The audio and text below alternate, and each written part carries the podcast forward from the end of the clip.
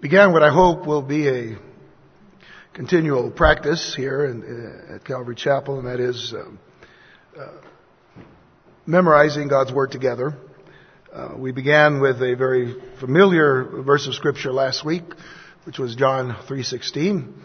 Uh, today we're going to add one more to your study, and, and uh, uh, but I'll have to I have to confess that I totally forgot to get it into the bulletin, so I'm going to re- just ask you to be diligent in, in, writing the reference down and, and memorizing it. Uh, we uh, are mes- memorizing our verses of Scripture in the King James Bible, so most everyone should have a King James Bible. If you don't, you should get one.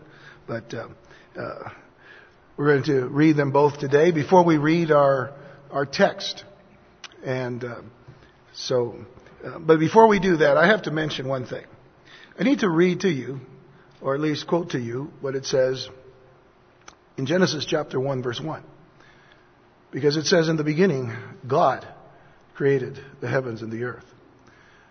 And I mention that because today, uh, supposedly, uh, many people are uh, uh in the world are celebrating the 200th anniversary of the birth of Charles Darwin, almost to the extent that they are making him some God, somewhat godlike.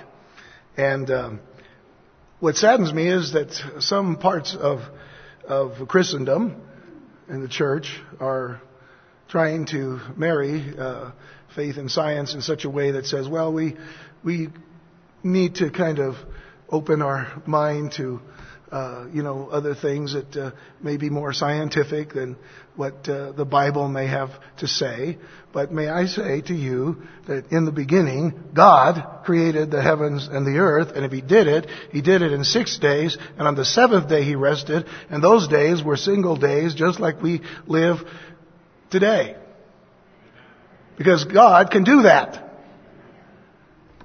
We don't have to fit with science. Science fits with God. So, I'm very thankful to say that I believe what the Word of God says about creation and that God is able to do His work His way. And we should stand upon that. And He's the one that we came to worship here today and not anybody else. Alright, I've got that off my chest. Alright. Let's all stand. Ah, thank you for just bearing with me John 3:16. Let's say the reference together and then let's read it and then we're going to say it by memory because you should by already this was your homework for the week. John 3:16, let's say it. John 3:16, for God so loved the world that he gave his only begotten son that whosoever believeth in him should not perish but have everlasting life. Cut the screen.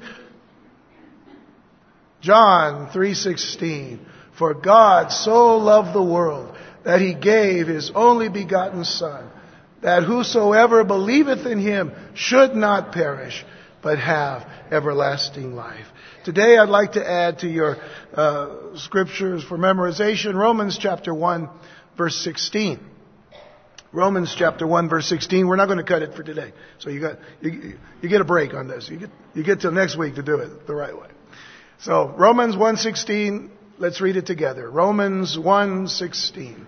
For I am not ashamed of the gospel of Christ, for it is the power of God unto salvation to everyone that believeth, to the Jew first, and also to the Greek. Let that be your memorization verse for this week. And again, the, we, are going to keep them in the King James. All right. Well, our reading this morning uh, from uh, the book of Acts, chapter 19, is also our text. That's verses 13 through 20. So we're going to read this uh, in the New King James Version. Acts 19, verses 13 through 20, as we do every Sunday. Let's read together. Let's read aloud. Verse 13. Then some of the itinerant Jewish exorcists took it upon themselves to call the name of the Lord Jesus over those who had evil spirits, saying, we exorcise you by the Jesus whom Paul preaches. Also, there were seven sons of Sceva, a Jewish chief priest, who did so. And the evil spirit answered and said, Jesus I know, and Paul I know, but who are you? Then the man in whom the evil spirit was leaped on them, overpowered them, and prevailed against them, so that they fled out of that house naked and wounded.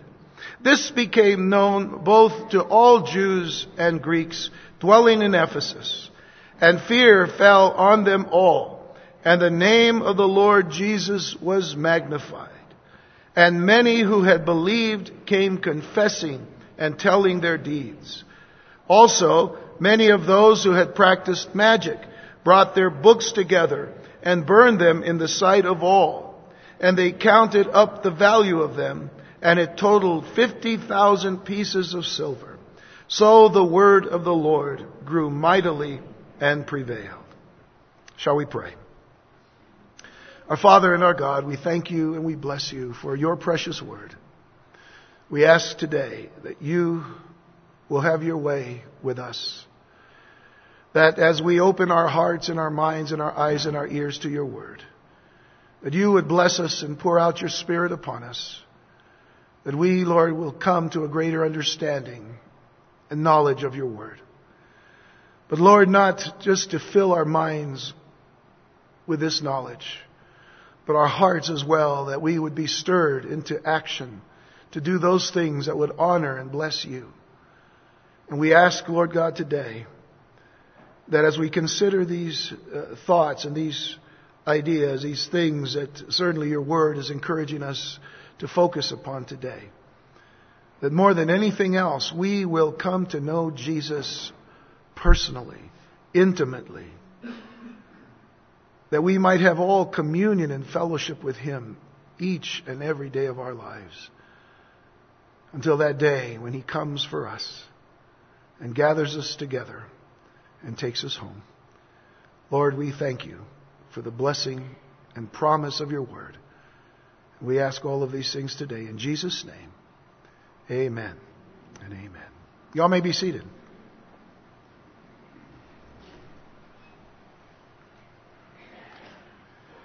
Not too many days ago, I was reading through and studying a short daily devotional that was based for that particular day on John 15 verse 15. The words of Jesus, who said, No longer do I call you servants, for a servant does not know what his master is doing, but I have called you friends. For all things that I heard from my Father I have made known to you. The first statements by the devotional author concerning this particular passage were given in two questions. And I want you to pay attention to these questions because I'm going to repeat them again at the end of our study. But the first question was this, do you want to be a friend of Jesus or just a casual acquaintance? Do you want to be a friend of Jesus or just a casual acquaintance? Now that's a question that we need to ask ourselves in examination of our hearts. And then the second question was this, do you want to know about Him? Or would you like to really know Him? That first question really stirred my heart. Do you want to be a friend of Jesus or, or just a casual acquaintance? Now think about it. Yesterday was Valentine's Day. And somehow we all just become so loving. We're saying happy Valentine's to people we don't even know. And telling others, would you be my Valentine? And it's, you know, you pass out candies and make others fat and all that kind of stuff, you know, but when it comes down to it, you really don't mean it to anybody except the person you really love. And there are those that you know, that you have a, a, a, just an intimacy with, and a relationship that is pure and right. And there's just knowledge. And others are just casual acquaintances. You know them, you might like them, you might not like them, but you know about them, but you don't know a lot about them. So we know, we understand this question. Do you want to be a friend of Jesus or just a casual acquaintance? Now, this author of this devotion went on to speak of developing and cultivating a personal and intimate relationship with Christ by first of all interacting with God's Word, of course, hearing God's Word. Secondly, by engaging in the Lord in prayer. And thirdly, by spending time with Jesus' friends, which is other believers. And this is how we cultivate that friendship with Christ and that fellowship with Christ. But I bring this up because I believe that uh, one major problem in the Church of Jesus Christ today is that so many uh, believers in, in Christ and I should say many so-called believers in Christ can only claim to know about the Lord but not truly know Him in a personal and intimate way. And should we examine what God's Word says about this dilemma, we find the very root of the predicament. Take for example the words of James in his letter, James chapter 2, verses 14 through 20. The key verse here is verse 19, but we'll get there in just a moment. And I, and I need to give you the context of what's being said. Verse 14, what does it profit, my brethren, if someone says he has faith, but does not have works? Can faith save him? In other words, can this kind of faith save him? If a brother or sister is naked and destitute of food, and one of you says to them, depart in peace, be warmed and filled, but you do not give them the things which are needed for the body, what does it profit? Thus, also faith by itself, if it does not have works, is dead. In other words, it's a dead faith. But someone will say, you have faith, I have works. Show me your faith without your works, and I will show you my faith by my works. Now notice verse 19. You believe that there is one God. You do well. Even the demons believe and tremble. Think about that for just a moment. Stop there and just think about that verse. You believe that there is one God. He's speaking to the church. You believe that there is one God. Well, you do well. But then he says, even the demons believe and they tremble. How many people today in the church of Jesus Christ are trembling at the holiness of God? Trembling at the power of God? Trembling at the very awesomeness of God? Not many. I hope we do. But there are some who just believe up to the level of these demons. But the demons not only believe, they tremble. And verse 20 says, But you want to know, O foolish man? But do you want to know, O foolish man, that faith without works is dead? And the crux of James's argument was to show the contrast between dead belief and living belief. Dead belief and living belief. In other words, there is a belief that does not lead to salvation and a belief that does lead to salvation. So consider, if you will, the demons or evil spirits. Because they believe in God. They even know that God exists. There's some people today who try to sound intellectual and call themselves new atheists. Well, we don't believe in God. But if you, if you listen to their arguments, if you listen to what they're saying, they say, oh, we don't believe that there's a God. We don't believe that God exists. We don't believe that anything spiritual exists. As a matter of fact, you know, we, we, we, we, we've evolved. You know, we were talking about Darwin earlier. We evolved. And really, there's no purpose and meaning in life. This is what they believe. So when you take God out of the picture, you take the Word of God out of the picture, you take Christ out of the picture, you take anything spiritual out of the picture, you know, whatever side of the spiritual equation, what do you have? But the demons believe. They know there's a God. They even know He exists. They even believe, by the way, in the deity of Jesus Christ. I want you to take, for instance, what it says in Matthew chapter 8. Verses 28 and 29. It talks about Jesus crossing the over the, uh, the Galilee. It says when he, come to, when he had come to the other side, to the country of the Gergesenes, there met him two demon-possessed men coming out of the tombs, exceedingly fierce, so that no one could pass that way. And suddenly they cried out. Notice they, being the spirits that were in this man, uh, in the two men, I should say. So there were one in each one, but they cried out, saying, "What have we to do with you, Jesus, you Son of God?" What have we to do with you, Jesus, you Son of God? here you have come, or have you come here to torment us before the time? So they recognized who Jesus was. They called him the Son of God. And by the way, for them to call him the Son of God was to say that he was the Messiah. Now, in Mark chapter 1, the next gospel over, Mark chapter 1, verses 23 and 24, when Jesus was in Capernaum, we're told that he went to a synagogue, and now verse 23 says there was a man in the synagogue with, with an unclean spirit. And he cried out saying, let us alone. Notice, let us alone. This man was filled with demons. We could say that there were legion of demons in him. But there was a man in their synagogue here who was crying out, uh, or the demon was to this man, let us alone. What have we to do with you, Jesus of Nazareth? Did you come to destroy us? I know who you are, the Holy One of God. Again, the recognition of who Jesus was, the very fact that He was Messiah, the very fact that He was deity. But you have to understand, the demons are not saved. They believe in God. But the demons are not saved. Their belief has not affected their lives and behavior at all. And the sad thing is that too, that too many professing believers in Jesus Christ have only risen or ascended to the level of belief held by demons. That's why James says you believe in God. Well, you do well. Even the demons believe, but they tremble. And in our text today, we meet seven men. And they are really among a number of other exorcists. But these seven men were sons of a Jewish chief priest whose knowledge of Jesus was superficial at best and superstitious at its very worst.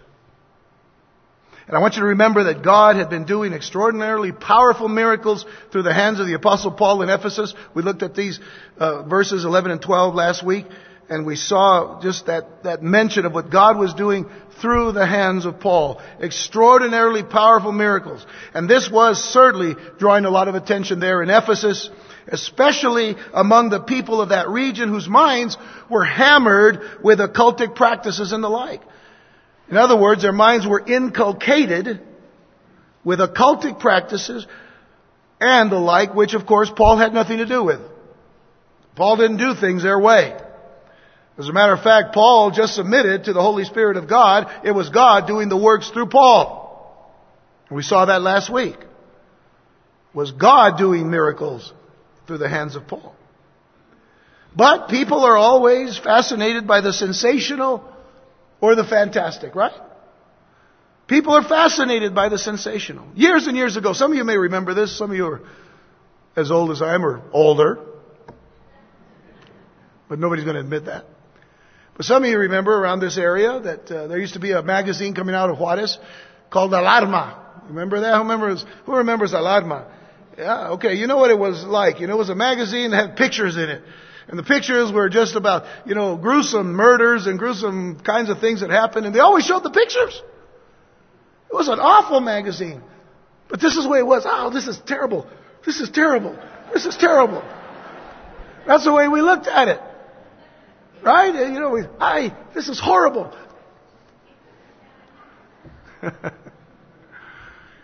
we just have this fascination with the sensational. Driving by an accident, you know, the first thing we do is just kind of drive slower. See who's hurt, see how bad it is.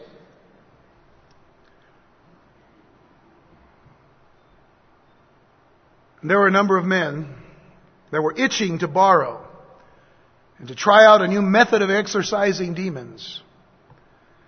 But the, what this would end up being was actually an exercise in futility. That was a play on words, by the way. Just thought I'd mention that. For anybody who caught it, the exorcists were exorcising in futility. Anyway, forget the joke. So we come to Acts, Acts 19 verses 13 and 14. Then some of the itinerant Jewish exorcists took it upon themselves to call the name of the Lord Jesus over those who had evil spirits, saying, we exorcise you by the Jesus whom Paul preaches. Isn't that an interesting way to put it? It should tell you immediately they had no idea who Jesus was. And they had no idea who Paul was. in the sense of knowing them intimately or knowing about, uh, knowing full well what they were or who they were or what they represented. They just used the name like a formula. They just used the name like a magic word. They took it upon themselves. By the way, that's a very scary phrase in the Bible. That they took it upon themselves. You know, we should never take anything upon ourselves. We are to do the will of God, not our own. They took it upon themselves to call the name of the Lord Jesus over those who had, had, evil spirits, saying, We exorcise you by the Jesus whom Paul preaches, and also there were seven sons of Sceva a Jewish chief priest who did so. In other words, they did the very same thing. They went out there and said to, to people that were demon possessed, well, they called on the name of the Lord Jesus over those who had evil spirits, and they said, We exorcise you by the Jesus whom Paul preaches. Now, a revival was taking place in Ephesus. A true revival of the Spirit of God was taking place in Ephesus, and some key evidences that we've already examined so far in the last few weeks are these. First of all, the Word of God was being preached. Always remember that. That's the first thing that needs to be understood. The Word of God was being preached. Secondly, the special miracles of God were being seen and experienced. And it brings to mind the order that we talked about last week. That the preaching of the Word of God came first and then signs followed. Signs followed them who preached the Word of God. So the Word of God was being preached, the special miracles of God were being seen and experienced. But today we find that another thing that happens in this revival is that the false prophets were being exposed. The false prophets were being exposed. Now the wording in verse 13 indicates that there were men in that time who were wandering Jewish exorcists. It calls them itinerant uh, Jewish exorcists in the New King James. But they were just wandering Jewish exorcists, relatively gypsy-like. Traveling from place to place, seeking to cast out demons from people, probably for a price. Now, the Jewish, whoops, the Jewish historian, Josephus,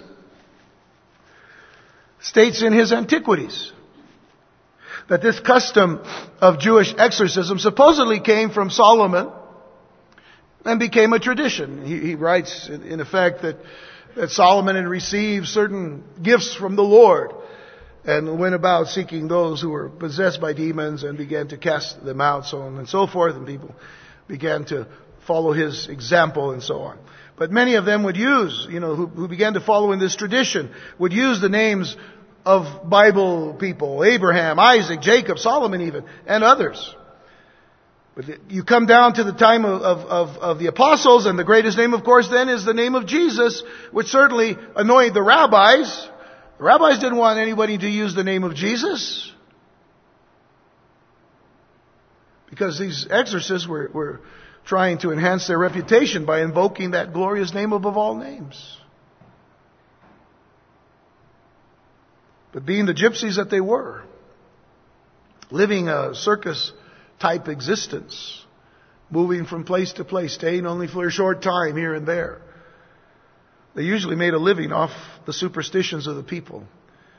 They were there long enough to find out what the people feared. and They would play upon the fears of the people. They felt that the power lay in using the name of God in a formulaic, mechanical way. In fact, it wasn't unusual for Jewish priests and their sons to cast out demons. There's reference of that in Luke chapter 11. Jesus is the one who makes reference of it, by the way. Luke 11 verses 14 through 19. And Jesus himself was casting out a demon at this time. It says he was casting out a demon. It was mute, the demon. So it was when the demon had gone out that the mute spoke. And the multitudes marveled. But some of them said, he cast out demons by Beelzebub, the ruler of the demons. Others, testing him, sought from him a sign from heaven. But he, knowing their thoughts, said to them, Every kingdom divided against itself is brought to desolation, and a house divided against a house falls. If Satan also is divided against himself, how will his kingdom stand? Because you say I cast out demons by Beelzebub. And if I cast out demons by Beelzebub, notice this. If I cast out demons by Beelzebub, by whom do your sons cast them out? So Jesus is already making reference to the fact that there were certain priests who had sons who were out there trying to cast demons out of people. If I cast demons by Beelzebub, by whom do your sons cast them out? Therefore they will be your judges. So I mention this because it brings us to the sons of Sceva in our text. A Jewish chief priest. And I want you to note how degenerate and how far the family had forsaken the high calling of God. You see, it was given to those who are in the family of Levi, or Levi, that was the priestly line, that they, as priests, were to bring up their male children as priests as well. But what we have here is a picture of a man who is a priest, and he has seven sons, and they're out there trying to find ways of casting out demons from people. And they're far from God. And they're far from the high calling of God that God had given them in their family. And in wanting to cast out demons, they actually were taking the name of the Lord in vain. They were taking the name of the Lord in vain. They were using the name in a, in a, worthless, useless, hopeless manner. This is certainly a warning to every minister of the gospel of Jesus Christ to know the Savior intimately. To know the Savior intimately because tampering with evil spirits apart from the saving knowledge of the Lord Jesus Christ can be a risky business. As these sons of Sceva learned at a great cost. Think about what they learned. Remember, they're out there like those other itinerant Jewish exorcists in verse 14. Also, they were seven sons of Sceva, Jewish chief priests who uh, sons of Sceva, Jewish chief priests who did so. In other words, they were doing this kind of exorcism. And the evil spirit answered and said to them, Jesus I know, and Paul I know, but who are you? Jesus I know, Paul I know. By the way, in the Greek, there's two different words for the word know here, and I'll explain, to the, explain that in just a moment. Jesus I know, Paul I know. But who are you? And then the man in whom the evil spirit was leaped on them, overpowered them, and prevailed against them so that they fled out of that house naked and wounded. Seven sons of a chief priest face one demon possessed man. And the demon possessed man had more power than those seven sons. He leaped on him. I, I, can, I, I can't even explain what all of this, you know, meant, but, you know, he just probably bounced from one to the other and ripping clothes off and, and they were, you know, overwhelmed. They probably went out crying, ah! without any clothes, by the way. And I have to say that the story would be funny if it wasn't so pitifully sad. They invoked the name of Jesus, but since they didn't have a personal relationship with the Savior, they then invoked the name of Paul. But their scheme didn't work at all. Essentially, the demon spoke through the possessed person these words. Jesus I recognize, and I'm, I'm, giving this as literal as I can. Jesus I recognize and know by interaction and experience. You see, the word gnosko is the word that is used there. Gnosko is the Greek word from which we get the word Gnostic from. Jesus, I recognize and know by interaction and experience. And as for Paul, I am very much acquainted with and understand. So he knows about Paul, he knows about his ministry, and understands whom Paul serves. But then he says, But who are you? Who are you?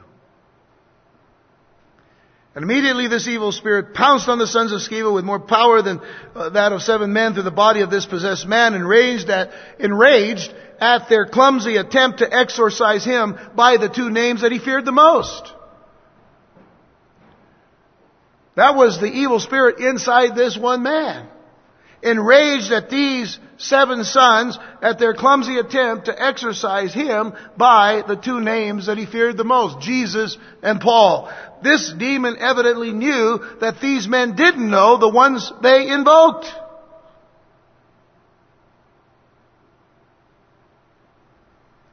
And the demons knew Jesus all right. They knew him. They knew him and they trembled at his name. He had waged victorious war against them during his earthly ministry. Time and time again, Jesus was victorious over demons. Time and time again, he defeated Satan, their master. And as we've already seen, they couldn't stand against him alone or by legion. They knew Jesus and they knew all about him. I'm talking about the demons here. I'm talking about the evil spirits here. They knew Jesus and they knew all about him. His virgin birth. They knew his perfect life. They knew of his omnipotent power, of his atoning death, of his triumphant resurrection, his glorious ascension, and even of his coming again. This is what the demons knew. Can we say the same? Can we say the same? Do we know him as well? We should. Actually, we should know him better. We should have a personal relationship, an intimate fellowship with Jesus Christ. But the demons know about him, don't they? And the demon knew Paul too. I have to say that he was almost as much afraid of Paul as he was of Paul's master. You know, there are people who like to dabble in things of the occult. They don't see it as being wrong. They feel that they're on the side of good. You know, they'll, they'll wear crosses and crucifixes and talk about religious things, but without a relationship with Jesus Christ, a, a person messing with demons is in for trouble. You know that even the great, uh, the great uh, archangel Michael didn't mess around with, with the devil himself, but, but simply stood behind the Lord's power. And I would have to believe that even Michael was more powerful than, than Satan himself. But listen to Jude 9, the verse of this one chapter book. Yet Michael the archangel, in contending with the devil when he disputed about the body of Moses, dared not bring against him a reviling accusation, but he said, The Lord rebuke you. Still comes back to the Lord's power, still comes back to the Lord's rebuke.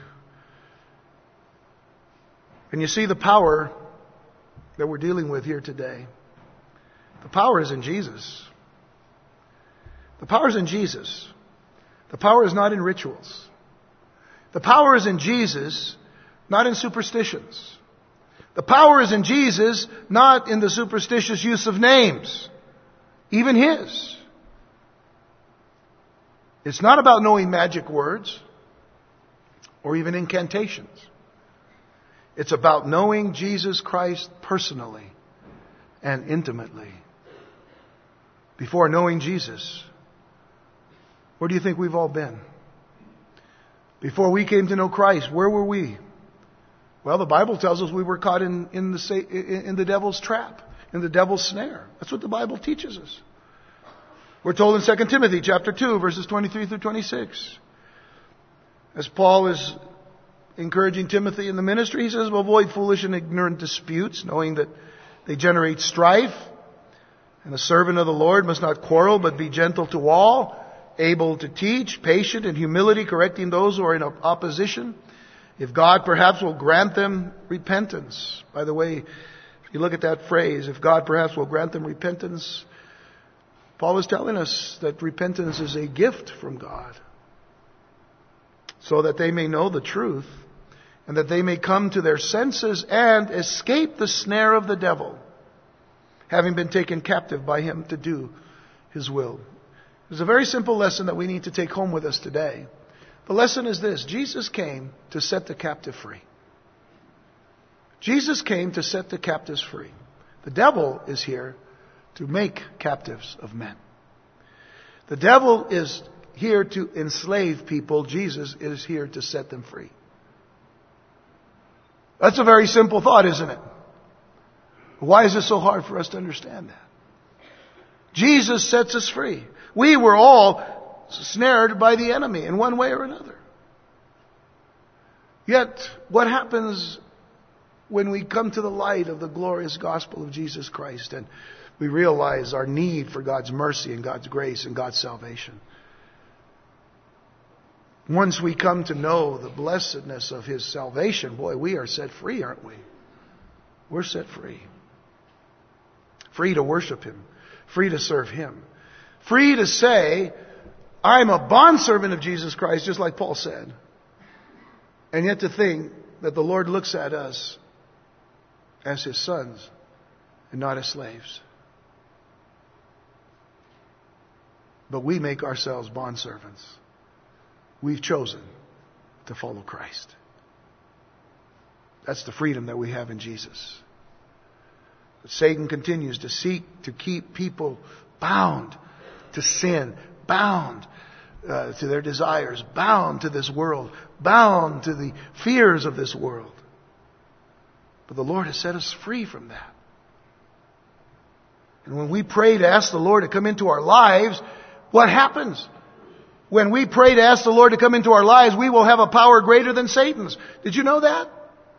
When we ask the Lord to come into our lives, we will have a power greater than Satan's. 1 John 4 verse 4 says, You are of God, little children, and have overcome them, because he who is in you is greater than he who is in the world. Now shouldn't you rejoice over that? Shouldn't you just be giving thanks to God that the one who is greater than the enemy of this world and the enemy of our lives and the enemy of our souls is in us, therefore we have power greater than the enemies? I'd be rejoicing. I'm rejoicing now. Well, it sounds funny because I got this frog in my throat. I don't care. I'm rejoicing. And Jesus even gives us authority over demons to those who follow him. Jesus gives authority over demons to those who follow him. Luke chapter 10. Listen to what he says. Behold, I give you the authority to trample on serpents and scorpions and over all the power of the enemy, and nothing shall be by any means hurt you. Now stop there for just a moment. Think about this. Behold, I give you the authority to trample on serpents and scorpions. Uh, you know what Jesus is not saying? He's not saying, you know what, let's all get up and let's all go in the desert. Let's go find us some snakes. Let's go find us some scorpions. And let's just start trampling on them. That's ridiculous. He was sending out 70 men to be his servants. And they were going out into the, into the dangers of the world. But he was going to protect them and he was going to keep watch over them and they were going to have authority over these things. So, you know, be careful of, of this thing that says, oh boy, we have power over scorpions. You know, stand there and say, uh, you know, start arguing with a scorpion or wrestling with a snake, you know. Don't become a snake charmer. That's not what this verse is all about. Because if you read the next verse, consider what it says. Nevertheless, do not rejoice in this. Don't be rejoicing in this kind of thing, that the spirits are subject to you, but rather rejoice because your names are written in heaven. Rejoice that you are saved by the power of Almighty God through the work of Jesus Christ. Rejoice in that. Good morning. Are you all here today? Are you, are you realizing that you ought to be rejoicing over these things? Unless you're just pondering them. If you're pondering, I'm sorry. Don't mean to you know, burst your bubble here, but man, this is something to get excited about. We are to rejoice because our names are written in heaven. And so I want to ask you to ask yourselves this question. Ask yourself this question. Am I a person who just talks about Jesus or one who really knows Him? This is a question for the examination of our souls and our hearts this morning. Am I a person who just talks about Jesus or one who really knows Him. Can we say, can we say with the Apostle Paul these words from Philippians chapter 3, verses 7 through 11? Paul has been talking about what he was when he had the confidence in his flesh. He talked about the fact that he was, uh, he was born a Hebrew of Hebrews, you know, he, he was circumcised the eighth day of the sons of Israel, and, you know, he, uh, and, and it goes on and on about, you know, all the things that he was, righteous and zealous, you know, and for the law and, and, and all this. Well, anyway, but he gets down to this verse. He says, but what things were gained to me as a good Jew, What things were gained to me, these I have counted loss for Christ. Yet indeed I also count all things loss for the excellence of the knowledge of Christ Jesus my Lord, for whom I have suffered the loss of all things, and count them as rubbish. That's a nice word to say dung or manure, fertilizer. I have suffered the loss of all things and count them as rubbish that I may gain Christ and be found in Him, not having my own righteousness which is from the law, but that which is through faith in Christ. The righteousness which is from God by faith. That I may know Him. There it is. That I may know Him intimately and personally. And all there is to know about Him. And the power of His resurrection. And the fellowship of His sufferings. Being conformed to His death Knowing Him so well that we can understand that we are conformed to His death if by any means I may attain to the resurrection from the dead. Don't expect to rise from the dead, if, uh, you know, unto glory unless you have died with Christ.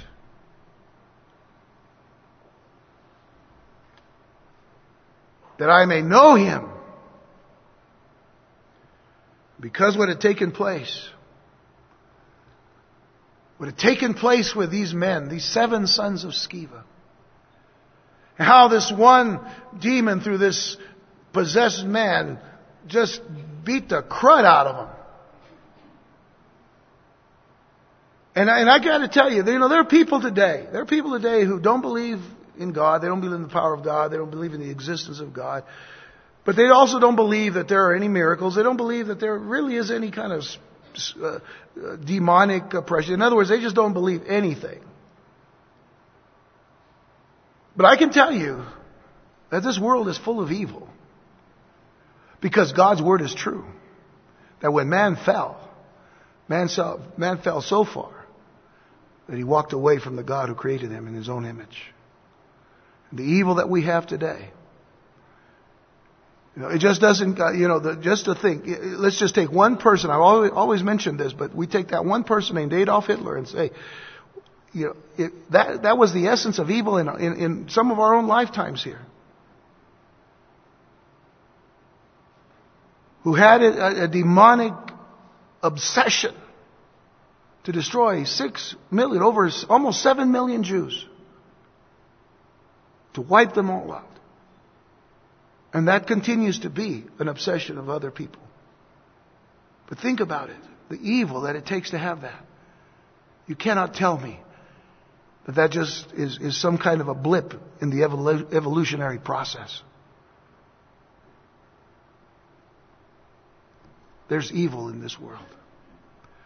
Back in the late 1980s, I was at a conference, a Calvary Chapel Pastors Conference in California. And uh, uh, it was up in a different place than where the Bible College is today. It was up in the mountains of the San, San Bernardino Mountains. Beautiful place and a little smaller setting. And uh, there was a call that came into the conference center for some pastors to go down to a church down the road a bit. Uh, there was a lady there that was showing signs of demon uh, possession and oppression. And Pastor Chuck uh, Smith couldn't go because he had a guest speaker, and so he sent uh, Raul Ries and uh, Mike MacIntosh and Don McClure and Greg Laurie. These are all Calvary pastors. But anyway, they, they all went down there, and, and um, certainly they, they, they ran into somebody who was not only demon possessed, but uh, carried a tremendous amount of power in them. It was a, a lady not very tall. But when they tried to pray for her, she actually threw these men a good distance from her. If you know anything about Raul Ries, you know that he's a black belt kung fu master, whatever, you know, and he was a marine, you know, and all of that. But man, she just threw him a good distance when he tried to hold her down. Eventually, they prayed for her, and eventually, she was delivered, and she came to know the Lord. But, but, but these things actually happen. They're really happening today. What happened then is not just a, a nice story to talk about the difference between evil and good. These things are even happening still. So what does it do? What did this particular incident do? Well, if you look at verses 17 to 20 now, getting back to our text. After this took place, after this took place upon these men, that they fled out of the house naked and wounded. Notice verse 17, this became known both to all Jews and Greeks dwelling in Ephesus. Word got around fast. And fear fell on them all and the name of the Lord Jesus was magnified. Isn't that interesting? Fear fell on them all and the name of the Lord Jesus was magnified and many who had believed came confessing and telling their deeds. Also, many of those who had practiced magic brought their books together and burned them in the sight of all, and they counted up the value of them, and it totaled 50,000 pieces of silver. So the word of the Lord grew mightily and prevailed. Jesus' name was magnified in this. Because had the exorcism succeeded, had they used the name of Jesus and Paul and, and this demon had fled from this, this person, it would have discredited and cheapened the name of Jesus Christ. And then it would have also discredited and cheapened the ministry of the church in Ephesus. But instead, the Lord used the scheme to defeat the enemy, to defeat the devil, and to bring conviction to all the believers who were still involved with occultic practices. Again, you look at verse 18. Many who had believed came confessing and telling their deeds. In other words, I better come clean here.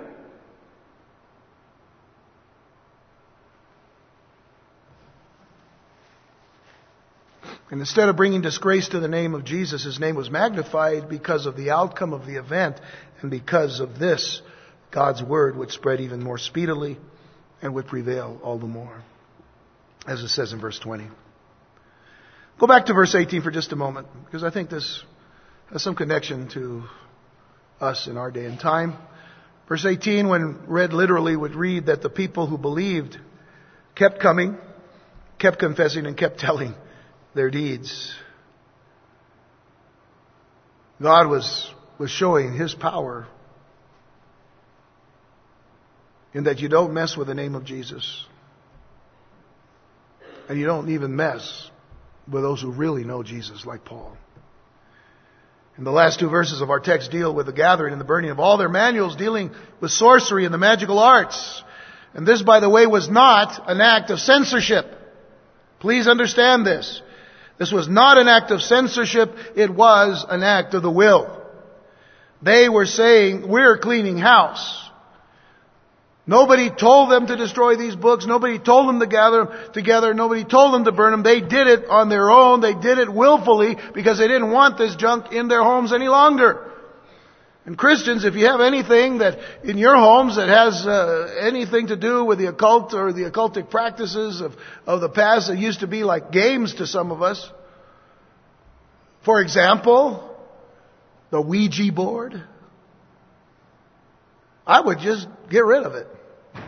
Destroy. Don't give it to anybody else. Get rid of it. See, they didn't give any of their stuff to anybody else. They cleaned house. They destroyed it. Why? Because it was a dishonor to the name of Christ in their home. And Ouija, I always uh, can't stand that Ouija board anyway. I, you know, Ouija. It didn't, you know, when you when you look at the name, it doesn't even look like the way it sounds. You know, Ouija. Sounds dumb. Looks dumb too. You know, but, but, but I have to tell you, over the years, we've had people come and say, man, we've had some kind of oppression in our home and all of this. And the first thing we ask is, do you have anything, you know, related to the occult in your house? No, well, I don't know. You know we, we got a Ouija board. Okay, you let us get out, get out of there. No wonder you have an oppression, you know. And these things are real. These forces are real. Got to deal with them. So they cleaned house. It affected their heart so much. We are not going to let anything get in the way of us knowing Christ. Knowing Him intimately, knowing Him personally, and growing in Him. So in doing so, they renounced any and all remaining connections to the demonic. In effect, they disregarded what value, whatever value they might have had by counting the cost. Rather, they repented and turned from their sins. The 50,000 pieces of, of silver or drachmas or whatever might say in your translation. when they figured it out, with all the money that uh, they had gathered together, the, the cost of what was destroyed, it would have, you could look at two ways. You could look at it as it would have been enough wages for one man for 138 years, or it would have been enough wages for 138 men for one whole year, a whole wage of a yearly wage. So when you think about that, that's a lot. That's a lot of money. It's a lot of money being spent on, on the magical arts, on, on the uh, occultic practices of people today. But they didn't count the cost. They repented. They turned and they came to Christ. Charles Spurgeon writes this. He says, You will have enough temptation in your own mind without going after these things. Is there any habit, any practice that you have got that defiles your soul? If Christ loves you and you come and trust in Him, you will make short work of it. Have done with it and have done with it forever. Get rid of it and get rid of it forever. So now we can better understand the words of the Apostle Paul. The Apostle Paul, who knew Jesus and loved him and loved serving him, knew him and had fellowship with him intimately and personally.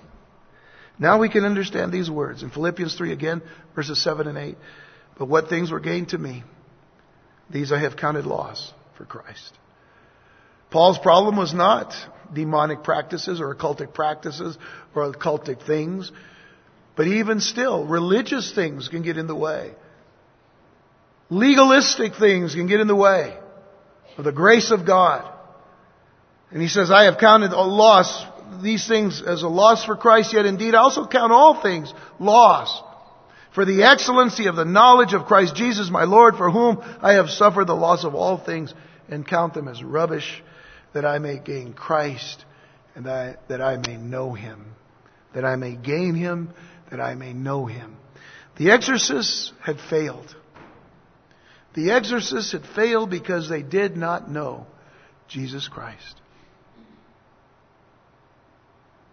They did not have the Holy Spirit dwelling within them. And folks, let me just give you the simple statement. Demons would not submit to them because they were not men submitted to God. Demons would not submit to them because they were not submitted to God. With that in mind, I close with these same two questions I asked you earlier. But maybe they'll make a little more sense now.